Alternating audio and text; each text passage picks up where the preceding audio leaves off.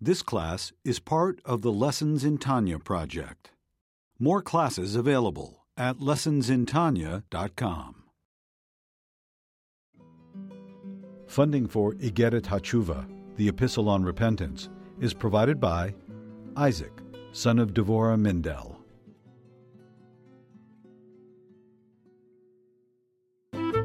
Lessons in Tanya. The Tanya of Rabbi Schneur Zalman of Liadi, taught by Rabbi Ben Zion Krasniansky. Tanya's text elucidated by Rabbi Yosef Weinberg.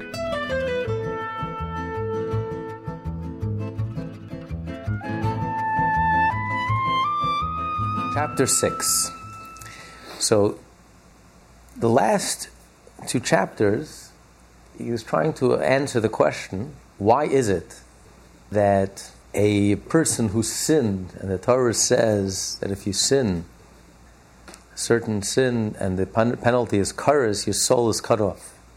And yet we find that they were able to live past 50, past 60, and not only live, but live a sweet life and a very beautiful life, a tranquil life, when the Torah says you cut off. So first he says to understand, to understand this, first you have to understand the whole concept of your soul being cut off, that a person dies as a result of sin, which is a pretty mind boggling concept. What does physical life have to do with sin? Say that because you sinned, it's not a punishment that God is punishing you. If you do this, oh, I'm going to get back at you.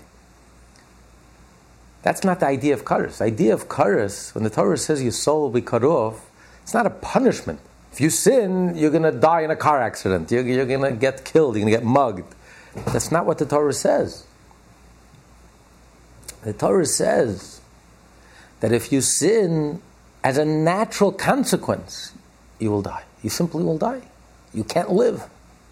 You physically cannot live as a result of your sin, which is a, an astounding, miraculous concept. Because for a Jew, the body and the soul, the physical, the material and the spiritual, there's no division between the material and the spiritual. Because what is our life all about? What is the inner content of our life? The inner content of our life, as it says in the Torah, God breathed into our nostrils. So our life is God's breath, the breath of life. That is our life force. That's what animates us, that's what sustains us. And therefore, when a person does the slightest sin, it creates a barrier. When you blow, it doesn't matter if you put a thick door or if you put a paper, a thin piece of paper, the breath can no longer flow. So you've obstructed the breath of life, the flow of the breath of life. But then there's another analogy that he explains that the Jewish people are compared to a rope. Our connection, when the soul enters into the body, it's still linked to its root, to its source, by way of a rope. And this rope is made up of 613 mitzvot. Every time you do a mitzvah, you strengthen that connection. What happens when you sin? You sever a strand. You've weakened that link. But when you do a sin where the Torah says karas, you cut off, it's like you've severed the whole rope. Yes? Excuse me. Is the 613 strands of the rope, the 613 mitzvahs, is that connected to the the tzitzis? 613. The tzitzis reminds us of the 613 mitzvot. Correct, very good. Because the word itself, tzitzis, is numerical value of 600. Then you have the eight strings, and then you have the five knots. So together that's 613. So this is the uniform that reminds us when you look at the tzitzis, it reminds you of keeping all 613 mitzvot. Correct. You look at the what? You look at the tzitzis, at the fringes oh. on the four cornered garments that we wear, it reminds you, it's our uniform, like a talit. Talit is a big form, and this is, we were small form. 613 mitzvahs. Yes, it reminds us. But when it says in the Torah that God breathed into his nostrils, not only the source of the soul, the origin of the soul is God's breath, is the divine, but even when the soul interfaces and enters into the body, even there, ultimately it's divine. It comes from the inner part of speech. It's connected to the inner aspect of speech. That's why the Torah uses the idea of breath, which comes from within. So, therefore, our physical health and well being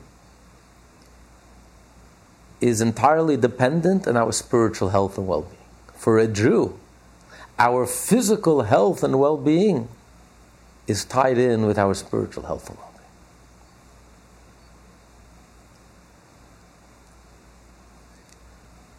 And for the Jewish people as a whole, that's true even today. What guarantees the survival of the Jewish people? Our spiritual health and well being.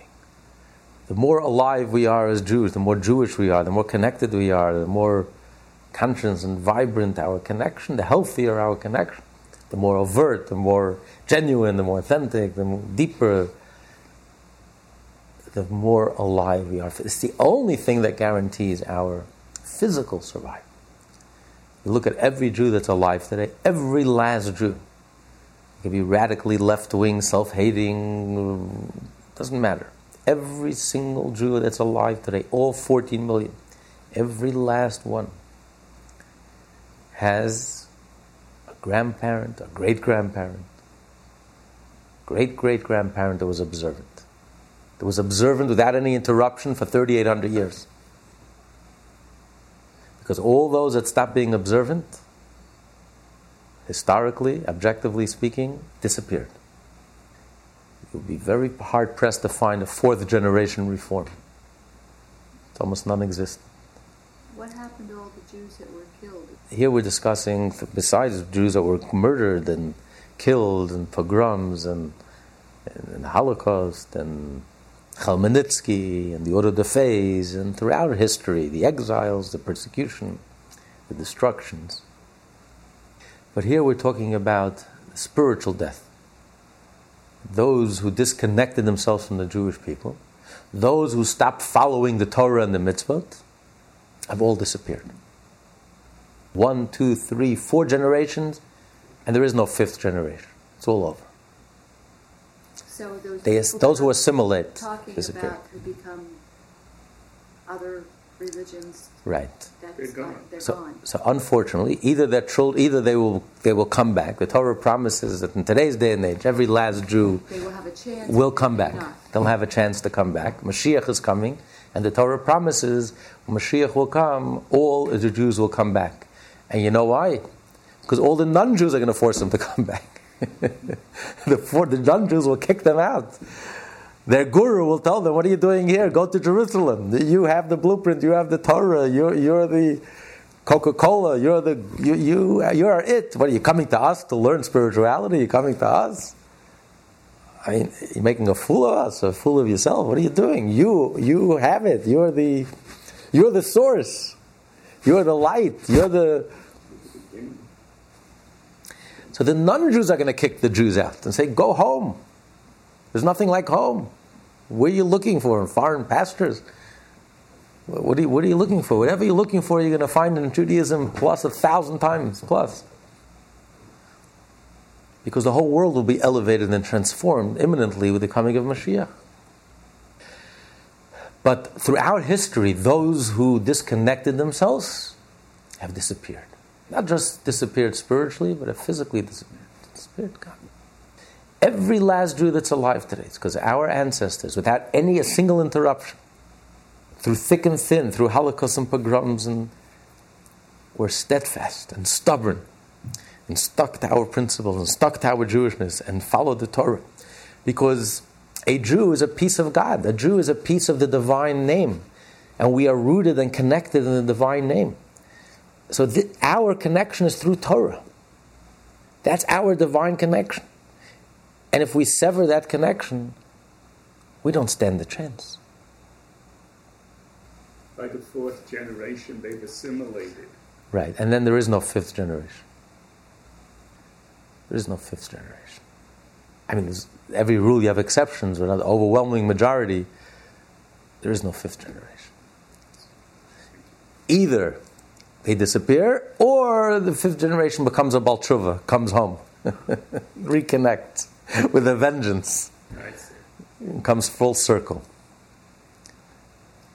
They rebel against the rebellion, mm-hmm. and they come home. But that's an objective fact if you look at Jewish history. There is no other program for Jews to be safe and for Jews to survive and to, and to succeed physically in this world. It's only, it's commensurate to the health and the vibrancy of our spiritual connection. The more divine, the more godly we are, the more genuine we are, the more Jewish we are,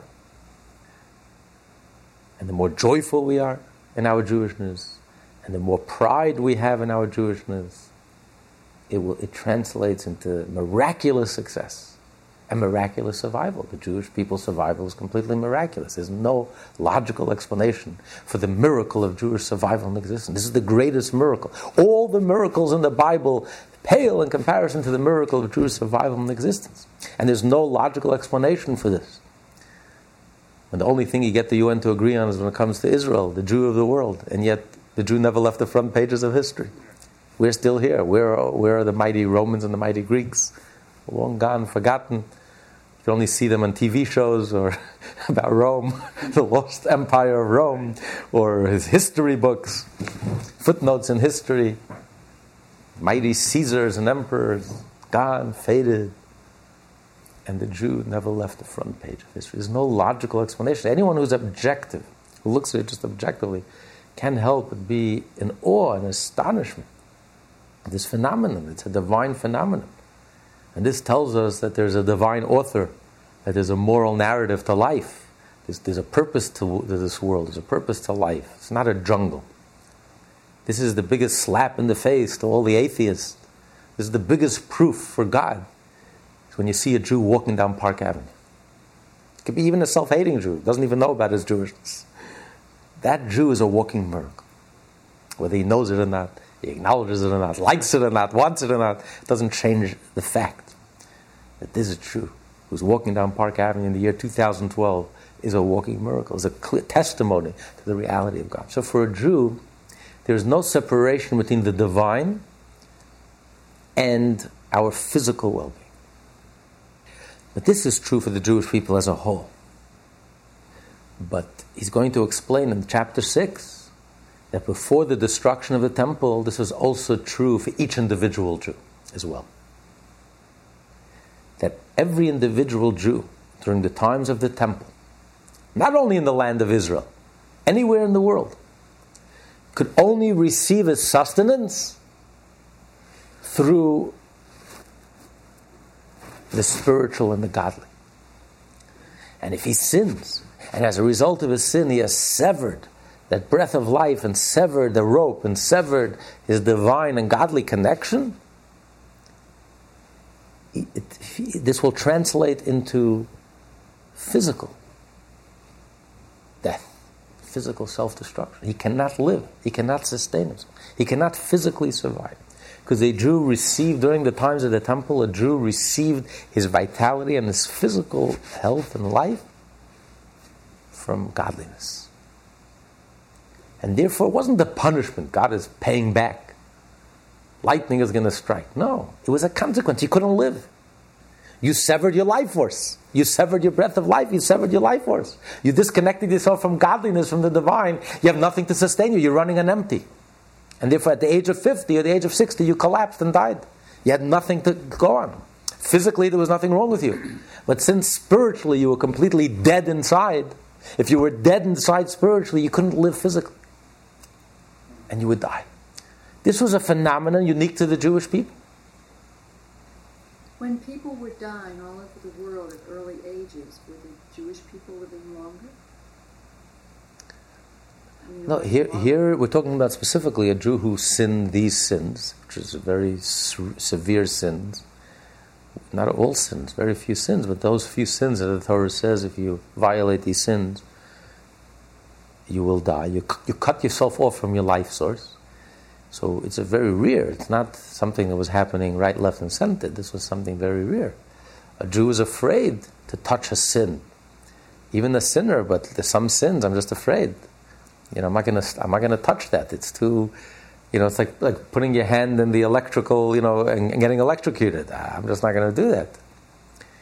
But for those few who did violate these sins, this was the fact. The fact was that they would die. Either immediately or, like he said earlier, you are able to sustain yourself till the age of 50 or the age of 60, and then you just collapse and die. As a natural consequence of your sin. Because, and this is a miraculous phenomenon, that you can't divorce the material, the physical, from the spiritual. For a Jew, they go hand in hand.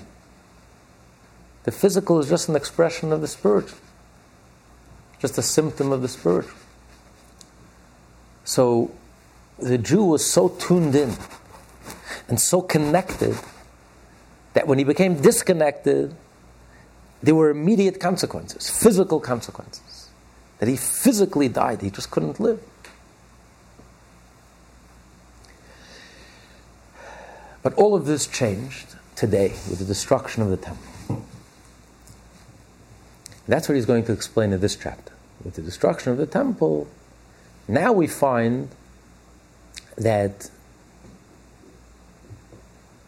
a Jew can sin, even a sin where the Torah says your life is cut off, that spiritually you have cut off your life, and yet the person lives past 50, past 60, maybe lives even till 120, and even lives a tranquil life, beautiful life, prosperous life, a successful life. How is that possible? And that's what he's going to explain in this chapter. What changed with the destruction of the temple? Page 1059. So he says, however, all this obtained when Israel was on an elevated plane. When the divine presence dwelt amongst Israel in their Beit HaMikdash. The temple was a symptom of the fact that God dwelled within the Jewish people.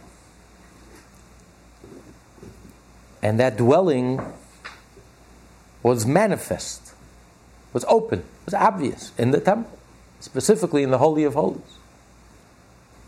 So that was a symptom of the fact that God dwelt with the Jewish people. His presence was felt within the Jewish people. His divine vitality and God's breath of life was openly and overtly manifest and felt within the Jewish people. And the Jewish people were so tuned in and so connected, they were an expression of this divine energy and vitality in an open and revealed way.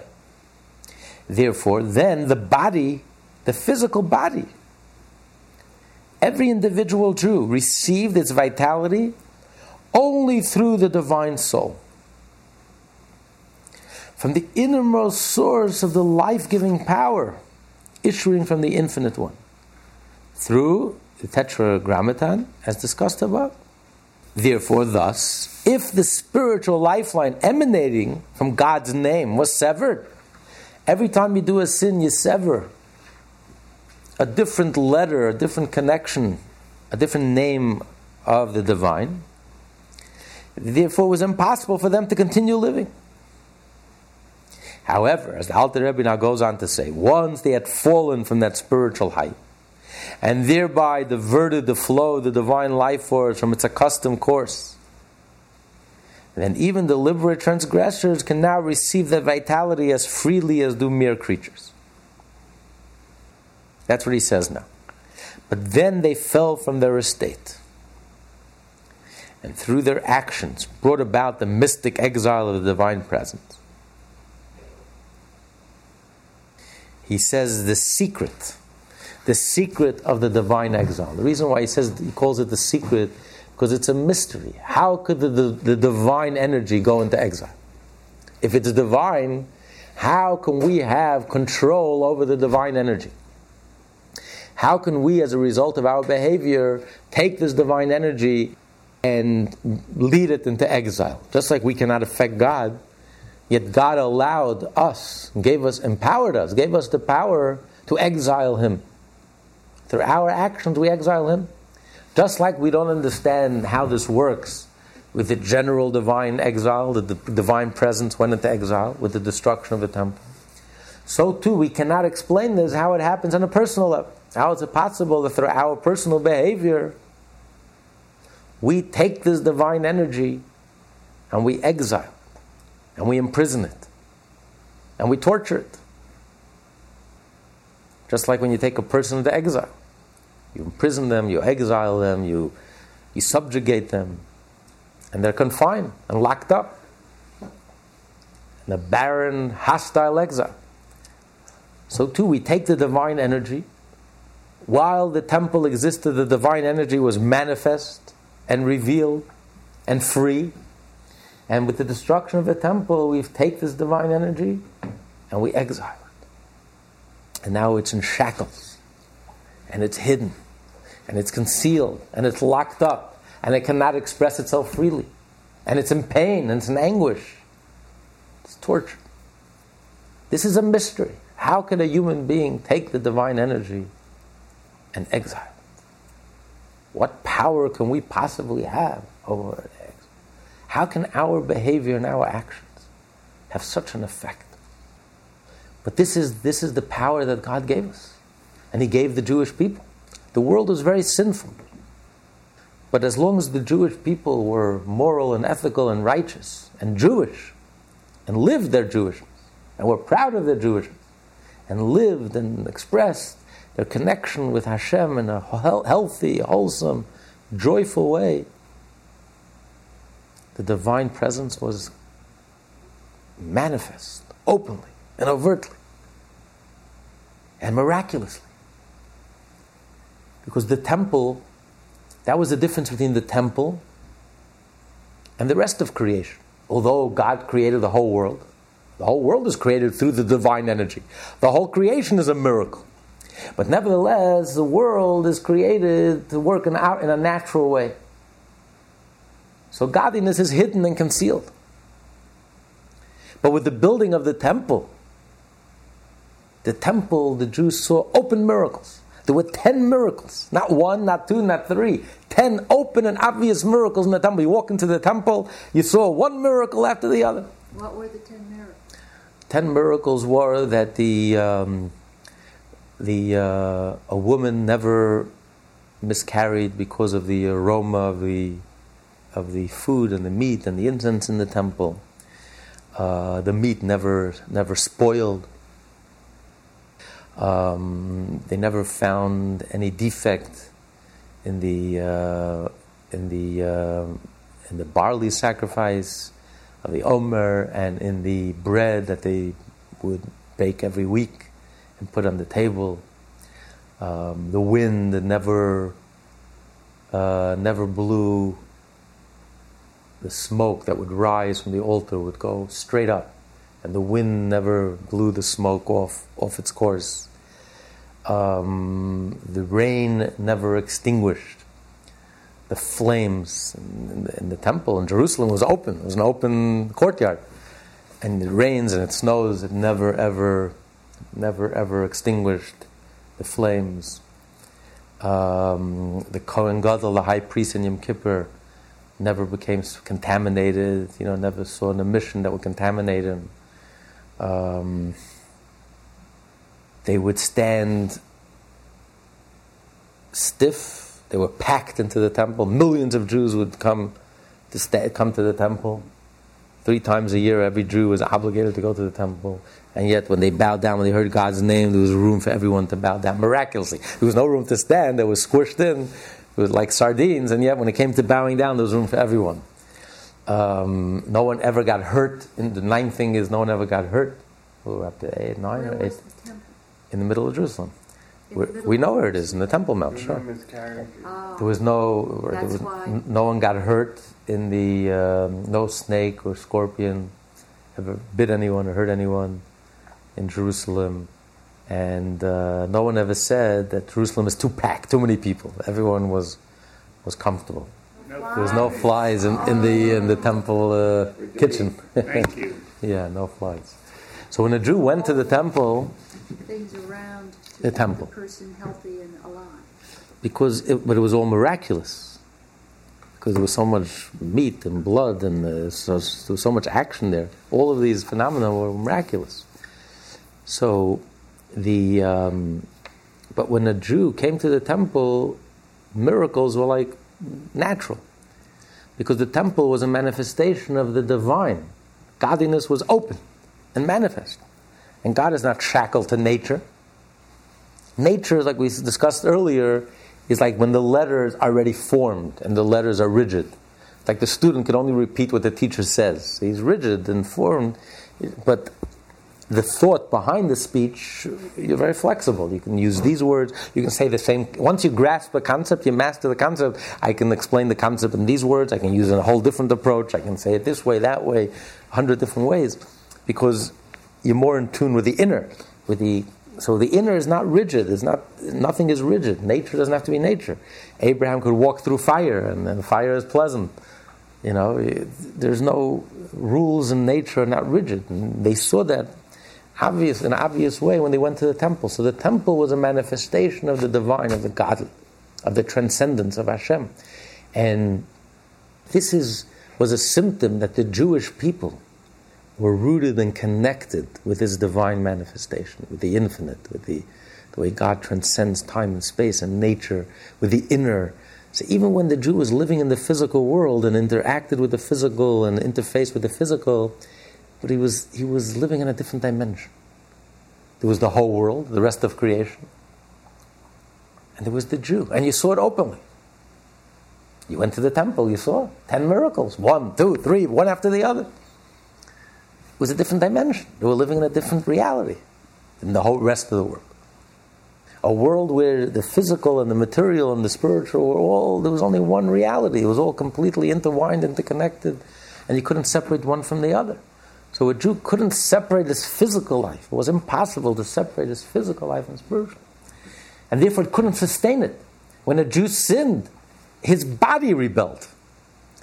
Like when Adam sinned, he was expelled from the Garden of Eden. The Garden of Eden spit him out because the Garden of Eden couldn't tolerate sin. So the Jew, the physical body of the Jew, can't tolerate sin.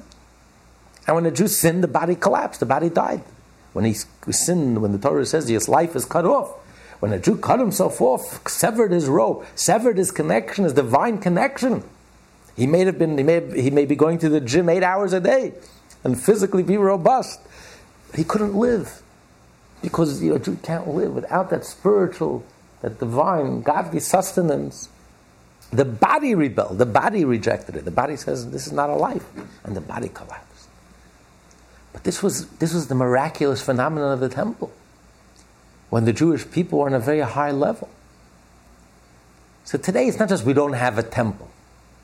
There was a complete downgrade, a collective downgrade.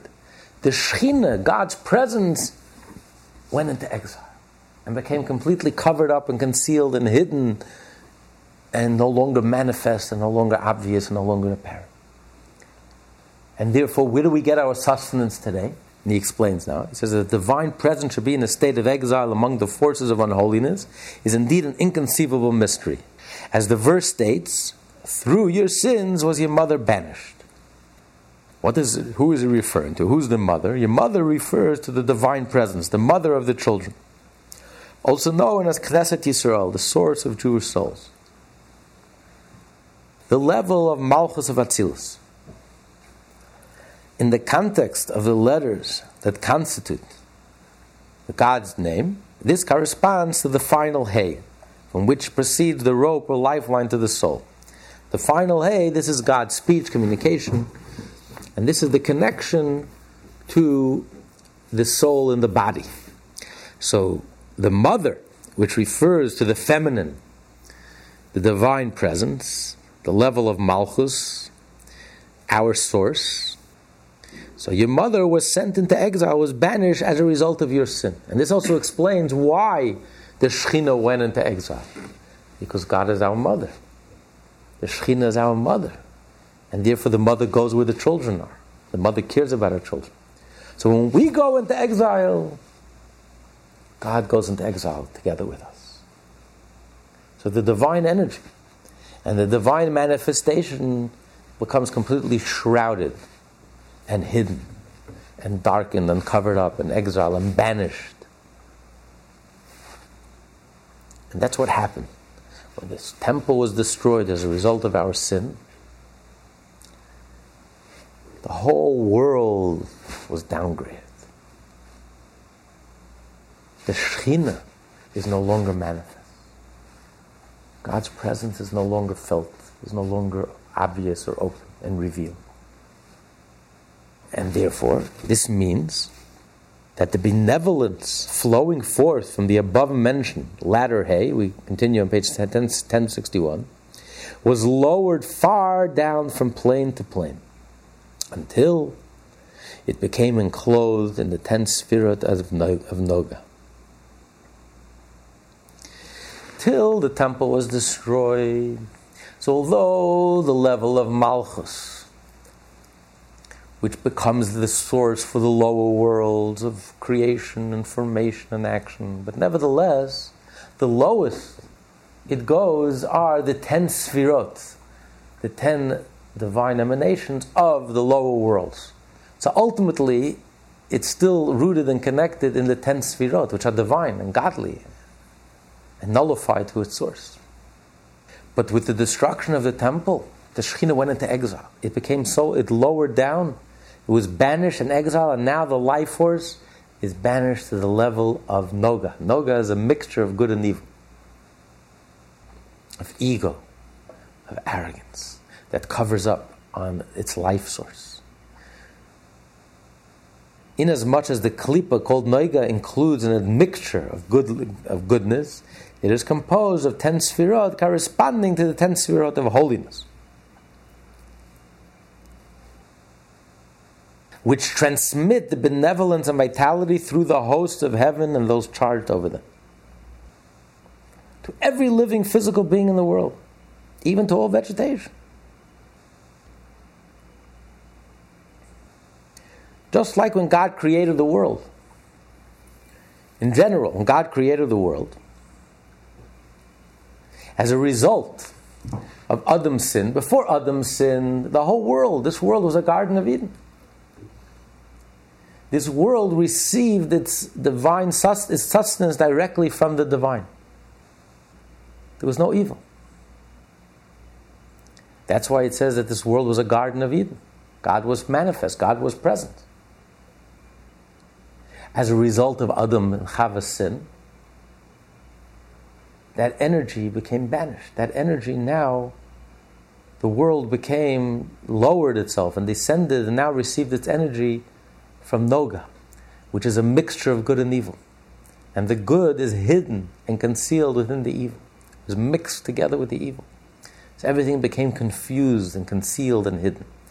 So the general life force and life sustenance of everything that exists in the world, the trees, everything that exists, is sustained through the klipa, the shell of Noga, which is more good, more evil than good. It has a little good in it, but it's all mixed together and confused. But that was true of the, rest of the world, but not of the Jew. Till the temple was destroyed, the Jew did not receive his life force and his sustenance, even his physical health and life and existence. He did not receive that life flow and that life energy through klipa. It was not distorted through that shell. It was a direct link, a direct connection. It was an open and obvious connection. Not only the whole world saw that the Jewish people are connected to God.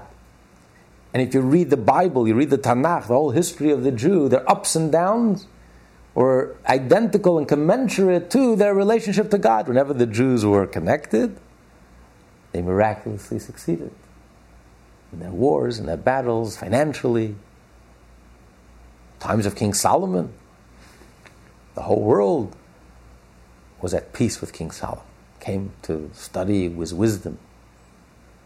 when the Jewish people were so wealthy, spiritually wealthy, as in the times of King Solomon, they built the first temple. They were on such a high level. The full moon, King Solomon was the 15th leader from, from Abraham. From, he was the Jewish people compared to the moon. He was the full moon. The Jewish people reached their, their apex, their highest, their peak. It translated physically that they were they reached such levels of wealth and comfort that the Jewish people have never seen before. It was a symptom. By the Jew, the physical is a symptom of what's going on spiritually. So it was so obvious if you learn the Tanakh, there's one thread throughout the whole Bible. The more vibrant, the healthier a Jew's relationship to Hashem is, the more they succeeded. Whenever that relationship grew weaker, and they stopped nourishing that relationship and stopped nurturing that relationship, like a person who stops eating, and then the body mind grows weak, the body soul connection grows weaker and weaker and weaker. And so, as the Jewish people grew weaker and weaker spiritually, they fell ill. And they were beset by setbacks and wars and conflicts and disaster and financial ruin and subjugation and exile and destruction. So the whole story, the whole drama of the Jew during the times of the temple was so obvious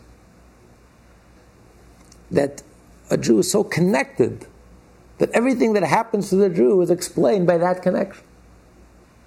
Even his physical well being and financial well being. The more moral he is, the more spiritual, the more genuine, the more godly, the more Jewish, then they will succeed. But this was during the time of the temple. When was the time of the temple? There were two temples, but the last temple was destroyed 1941 years ago. Was a destruction. Destruction. 1941 Yes. And the temple before that? This, the second temple lasted was lasted for um, 420 years 10 years longer than the first temple. And prior to that, there was an exile of 70 years. So, so you can figure it out. BCE. So, so, so, no, so no, you have to go BCE by the by that count if uh, 1941, so it would be around 500 BCE. The second temple was destroyed, and the first temple, the first temple, the first temple lasted 410 years. It was built in the times of King Solomon, and this was like. And that's the one that was destroyed in 500 BC. Right, approximately, and that was during the. Um, that was like 400 years after the Jewish people conquered Canaan and entered into the land of Israel, after they were in the desert.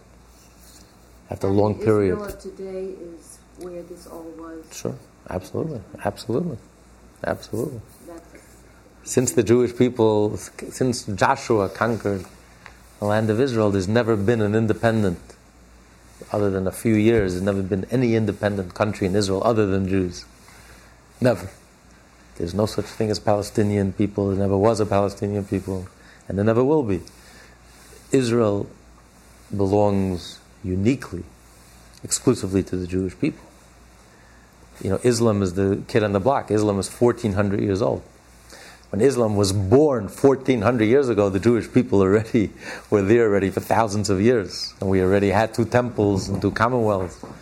So you know, as much as they, they can try to rewrite history, but it's like a, it's like a mockery. They make a mockery of themselves. As a matter of fact, the Arabs themselves, the Mufti of Jerusalem, their own published works in the 1920s, boasted that the Temple Mount, this was the place of King Solomon's temple, and then the second temple, and now. You know, they, they try to rewrite history. Actually, uh, uh, Arafat, Yamach Shemay uh, quoted um, told Clinton, Bill Clinton, he says, you know, the temple never existed. And Bill Clinton, like, almost fell off his chair. You know, this is, this is what a Nobel Prize winner, he made a shame of the whole Nobel Prize. Um, you know, so it's, it's just a mockery. You can't rewrite history. It's like the Japanese coming to America and saying there were no Americans here. You know, George Washington was Japanese, or you know, I mean, it's it's just you know, you only make a mockery of themselves. I mean, it's so absurd and foolish and ridiculous. But of course, Jewish people, Israel has a connection to Jewish people. You know how many times Jerusalem is mentioned in the Quran? You guessed right. A grand total of zero. It's never mentioned once. You know how many times Jerusalem is mentioned in the Bible? It's close to a thousand times. Muslims have no connection to Israel, no connection, and they never had any interest in Israel until the Jews came there. now, all of a sudden, they rediscovered Jerusalem. Uh, then they meant nothing to them. So, during the times of the temple, the Jew's physical life was so intertwined with his godly and divine life, you couldn't separate the two. But as a result of the destruction of the temple, and with the, the Shekhinah going into exile, now everything became shrouded. Now you don't see the connection.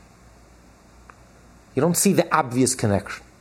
That the more Jewish we are, the more godly we are, the more Torah we learn, the more, more mitzvot we do, the more we pray, the more trust and faith and hope, and the more kinder we are, and the, the more generous we are, the more we will succeed individually. And if God forbid we sin, it physically pains us. We don't see that connection.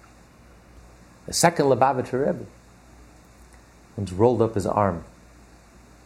And he showed that his arm, even though he was born very healthy, his arm was all shriveled up. He says, This is because of the sins of the, the young Jews, you know, you know, the sins of youth, indiscretion. He says he physically, he was physically suffering because of sins. But this is a Rebbe. But in the times of the temple, you saw a direct correlation. Take the whole concept of, of what we call leprosy. Of course, it's loosely translated as leprosy. What the Torah is speaking about has nothing to do with leprosy. It's a purely spiritual phenomenon. But it only existed during the times of the temple. When a Jew sinned and he slandered, he would break out, his, white, his skin would become discolored and turn white. But it only happened during the times of the temple. It was a miraculous phenomenon. Because when they were on such a high level, if they sinned, their body rejected it. Their body responded. Their body was allergic to sin. Today we slander, and we speak, and nothing, no one breaks out, and no one turns white, and no one. There's a disconnect. Why? Because the Shekhinah is in exile. Not that anything changed. This is the profound point he's making here. Nothing changed. The Shekhinah, God hasn't changed. Truth hasn't changed. A Jew's relationship and connection to Hashem hasn't changed. The truth is that we are tied up with the divine, with the spiritual. That's our life source, the divine breath of life. But we don't see it. And we don't perceive it. And we don't see the connection. That reality is shrouded and covered up and hidden and concealed. And it seems like a disconnect. I could sin, and so what? I can sin and give a lot of money and become a big hero, even though I'm rotten to the core. There's no connection. There's no reality it, it's like a it's like a, a la la land. It's like a disconnect. It's like a dream state, not in the positive sense of a dream state, but a uh, you know, it's it's like there's no there's no reflection of reality. It it becomes distorted. Reality has become distorted. Reality has been banished into exile, and we can't see straight, and we can't see the reality, and therefore we get is an, an illusion. It's called the klippa. The klippa distorts the ray, distorts the view. You don't see clearly. So life is has become an illusion for majority. Yes, we don't see clearly. It is not a reality. A reality that's not connected to God is, in a sense, an illusion. It's, it's like it, it distorts the view, it distorts the reality. We're not getting a genuine picture of reality. God hasn't changed. The Torah hasn't changed, and the Jew hasn't changed. The Jew is the same Jew.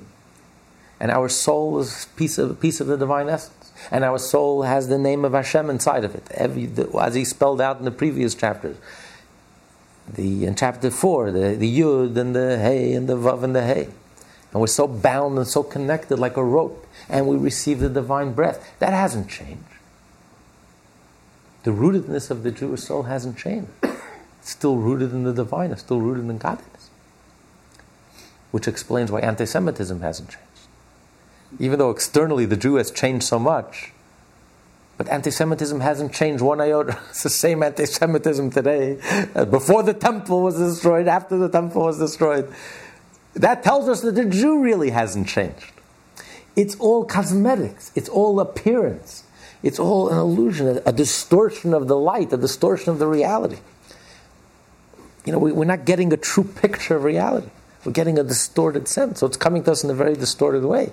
But the truth hasn't changed. It's like when you're in exile. The person is the same person, but the person is in exile. He's trapped, he's bound, he's, he's limited, he can't express himself, he's not free. But the person, the core of the person is still there. When God is in exile, doesn't mean that God has changed. God is there. And the realities of the Jew and his soul and his relationship and connection to God is also there. That doesn't change. What changes is our perception. This distortion.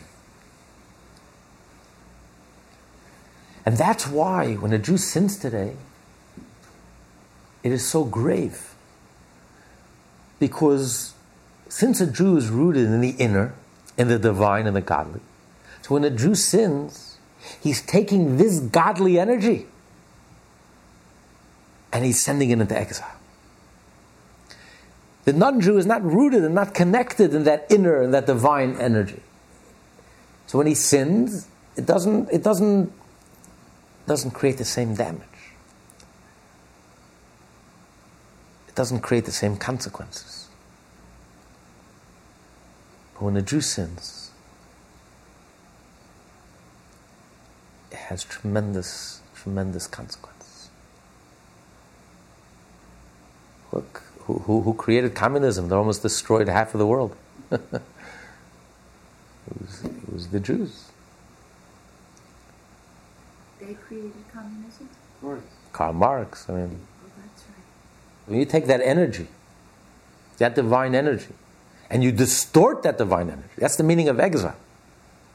It's like you force labor. You take that energy, and now you use it for opposite purposes. So you take that precious energy, that divine, godly energy, and now you use it for all the wrong, all the wrong reasons. You create such a, a distortion, such a you infuse the lies with such a burst of energy and such a power But that's, that's the, the mystery of the divine exile. We have that power. To take the king, to take the divine energy, and banish it, and shack, put it in shackles. And it's tragic, and it's painful.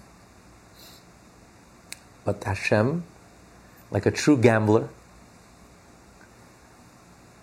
he, he plays, plays Russian roulette. He put his fate in our hands. he says, I gave you freedom of choice. I'm putting my faith in your hands. If you will live up to the Torah and you will live like a Jew and do exactly live up to the Torah, you will be blessed. The whole world will be blessed. And if not, I go into exile. And my temple is destroyed. And I go into exile. And that connection now becomes hidden and concealed and shrouded and distorted. And you don't see that connection. And that explains why today a Jew who sins, even the worst sins, can live past 60 and live a healthy life, a robust life, a vibrant life, enjoy his barbecues, enjoy himself. And yet, even though you know that he cut himself off from his people, cut his soul off, and yet he's still sustained. Because since that life force, that divine energy, which every Jew has, now passes through the filters and many filters and it passes through the life of Noga, the klipa of Noga, the shell of Noga, if everything is distorted. So you don't see the connection. The connection is not no longer obvious. So you can cut yourself off and still you can still you still have that life force and still live. And explain later, not only live, but live a tranquil life, a successful life. You could be smashingly successful, become extremely rich, extremely successful, extremely powerful, extremely famous.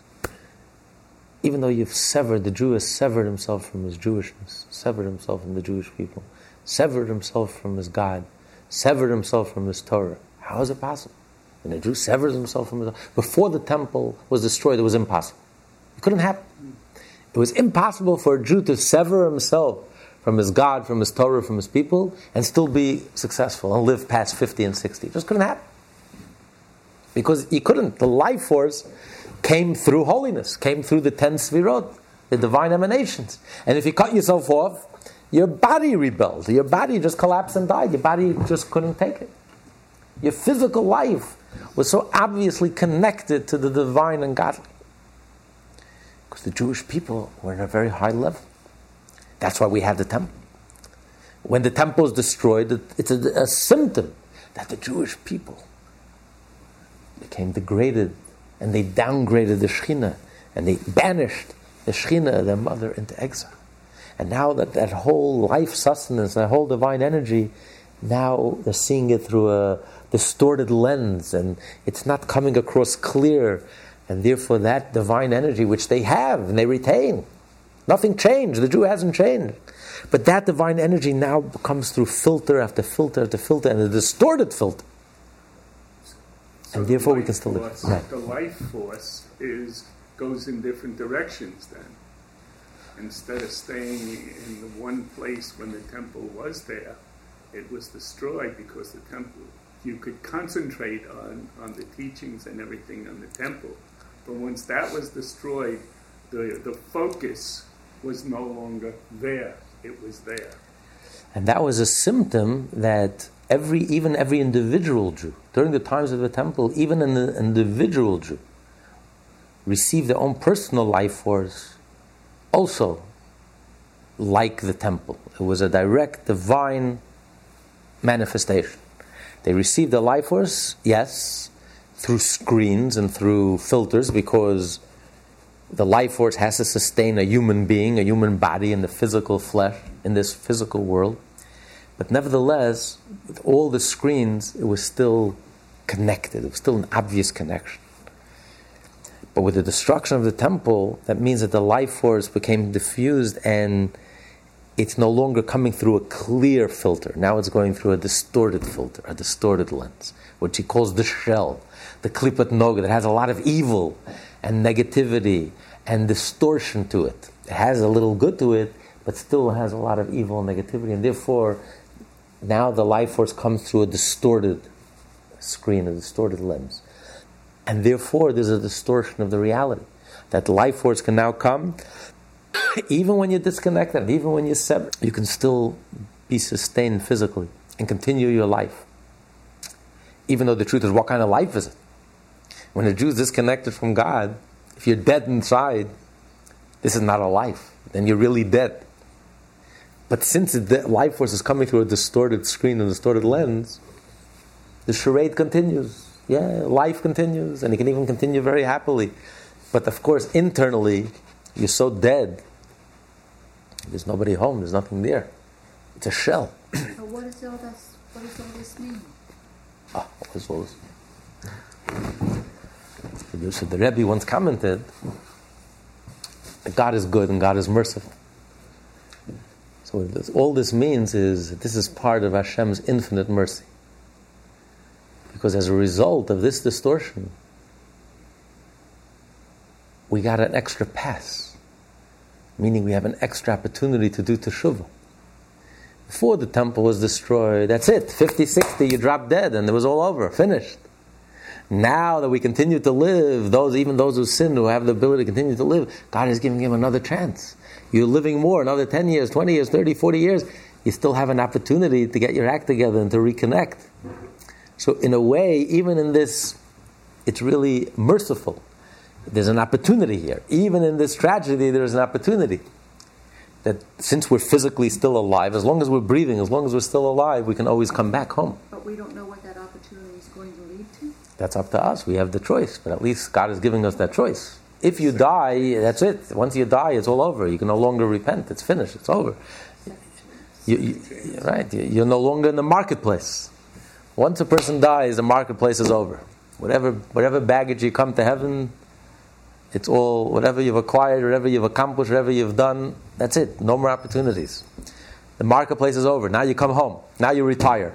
When a person goes to heaven, when you die, time to retire and to see what you've accomplished in this world. And you're living off, you're, you're living off all your savings, everything you've accomplished in this world. That's what you're going to live off in the next world all the mitzvot, all the good deeds. That's the only thing, that's the good things that we bring with us. It's the only thing we bring with us. You don't bring your money, you don't bring anything else. But as long as you're breathing, but once you die, it's finished. So as long as you're breathing, even though you're living off, you're living off your fumes, you're living off this distortion, distorted reality, exile, where everything, where truth is distorted and reality is distorted and Hashem is trapped, so to speak, and God is banished and God is in exile and everything is so mixed up. But the opportunity that we find in this tragedy is as long as we're breathing, we can always choose to come home, to reconnect. Even a Jew who sinned and cut himself off totally, there's nothing that can stand in the way of Teshuvah. So that's the advantage that we have in the time of exile that we didn't have. we always have to look at the positive side. There's always a positive, and every negative is always a positive. So that's the good news. That's the goodness. That's the only good news. What's the bad you remind me of the story, you know, the the doctors looking, the doctors desperately trying to find the patient. He can't reach him. He says, What do you want first? The good news or bad news? Tell me the good news. Good news is you have 24 hours left to live. Says, What's the bad news? I've been trying to reach you since yesterday. so he says, to every living, in the middle of page 1061, to every living physical being in this world, even to all vegetation. As our sages state, there's no blade of grass below that has no spirit above that smites it and commands it to grow. Thus, the life force of all living beings, even a vegetation which expresses its vitality through growth, derives from the klipa of Noga. But that's true of the world, and that has always been true of the world since the sin of Adam and Chava. But it wasn't true of the Jewish people. The Jewish people, unlike the rest of the world, as he explained earlier in great length, the Jewish people received the sustenance directly and openly from holiness, from godliness, from the divine, from the Spirit. Even our physical life is totally and completely dependent on the Spirit.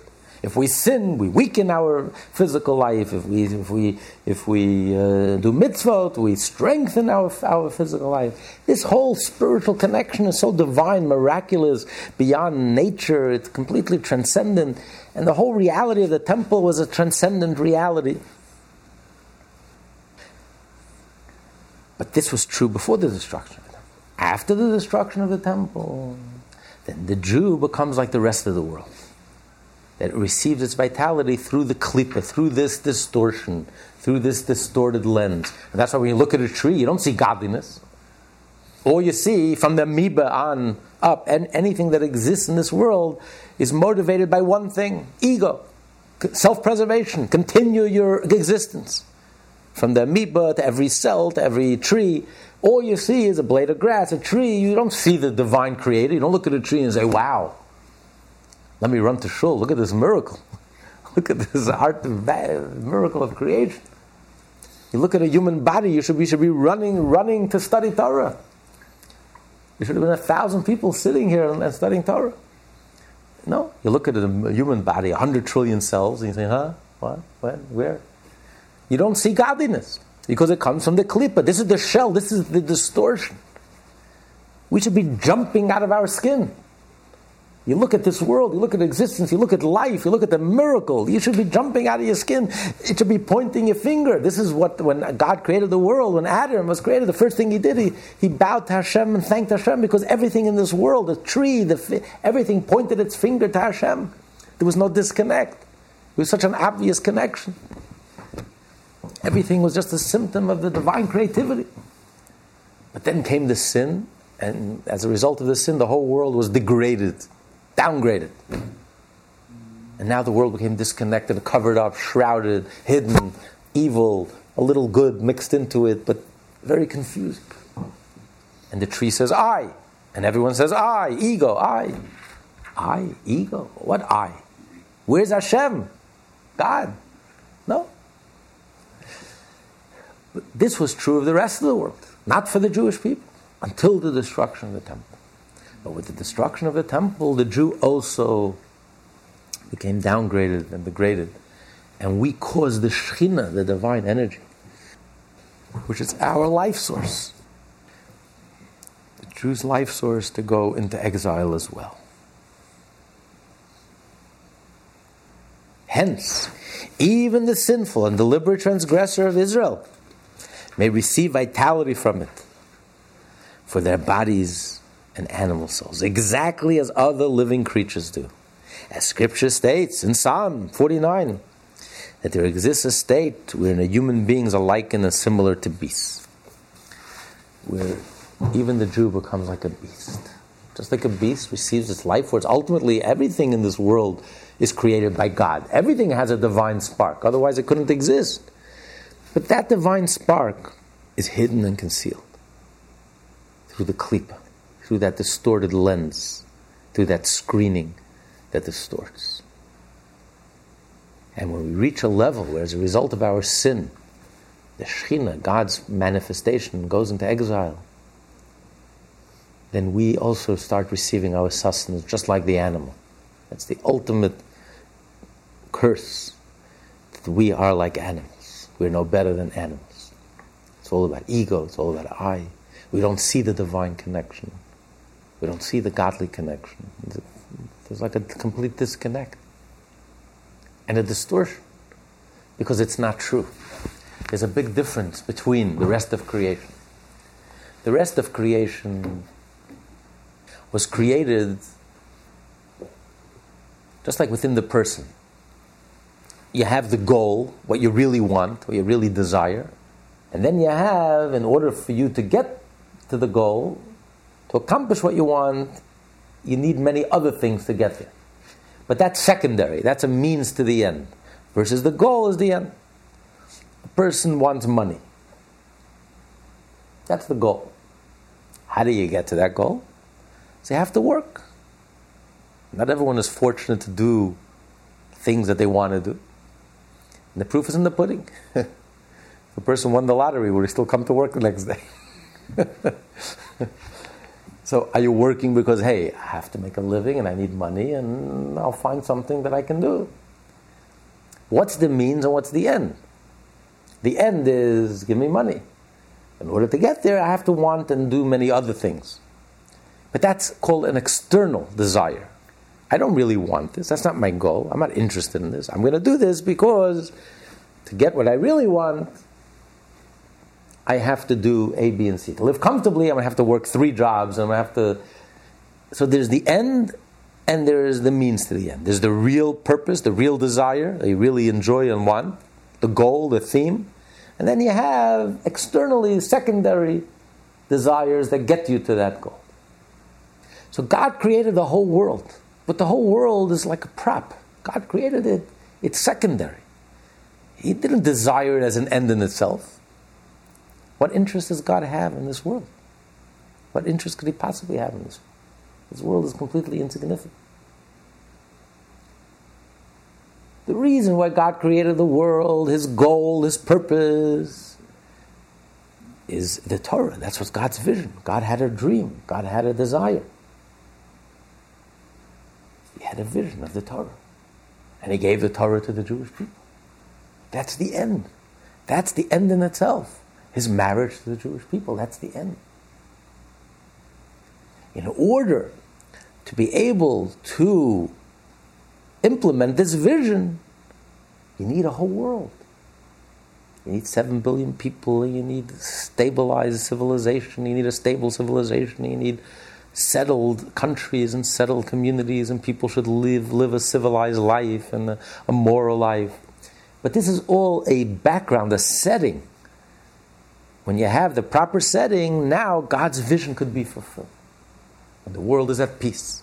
And people live a moral, ethical, the world is not a jungle. And people live a moral, ethical, and spiritual life. And people have families.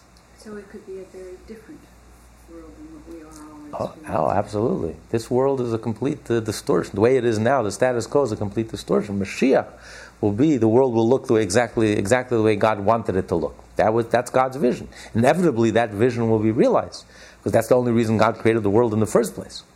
And we're seeing now is It yeah. will be realized. and, and imminently. What we're seeing now is a complete distortion. And the last hurrah of the old order.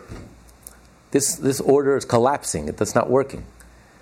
The purpose, the vision that God had, God wanted the civilized world, a world with families, a world with stable world, a moral world, an ethical world, a good world, a kind world, a gentle world, where this, all seven billion people are following the seven Noahide laws and are leading civilized lives, and that's that's the purpose, and that's that's this the this the background, the stage. Once you set up the stage, once you, now you can celebrate the marriage of the Jew and God, and the Jew can put on the tefillin and do the 630 mitzvot and build a temple and celebrate the transcendent levels of God and God's essence. So the whole universe, the whole world, including the angels, is like comes from God's external will. God desired it in order to fulfill the purpose. So the whole world is rooted in the external will. It's a means to an end.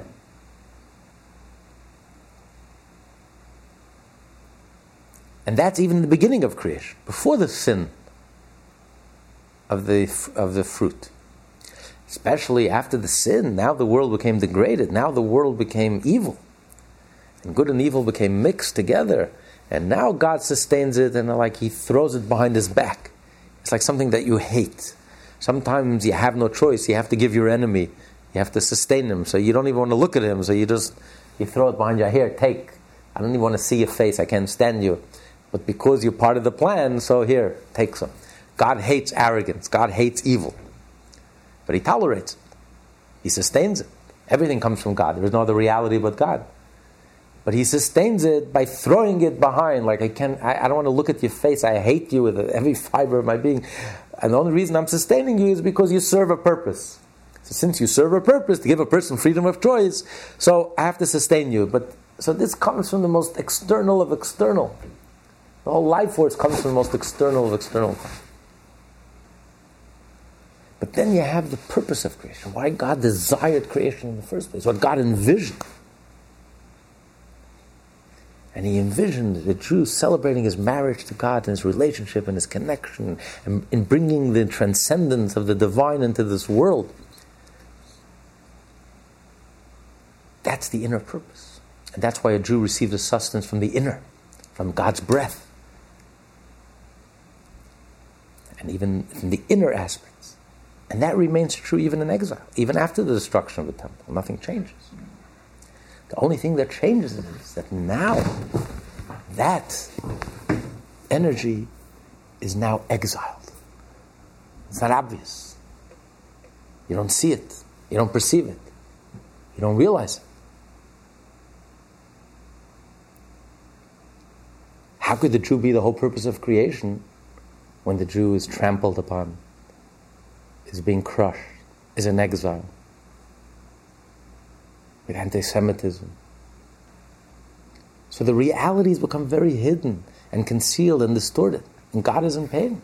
The Shekhinah is in pain. The reality doesn't change. The facts don't change. The core doesn't change.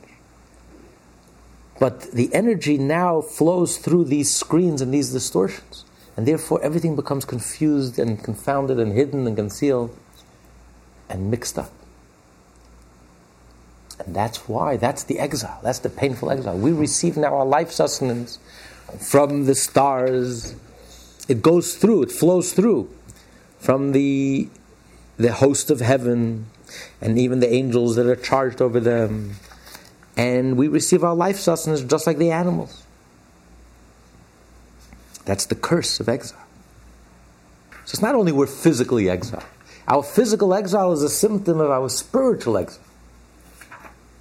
That the whole divine energy has been downgraded. Now the energy now flows through these distorted screens and distortions from the klipa, from the shell.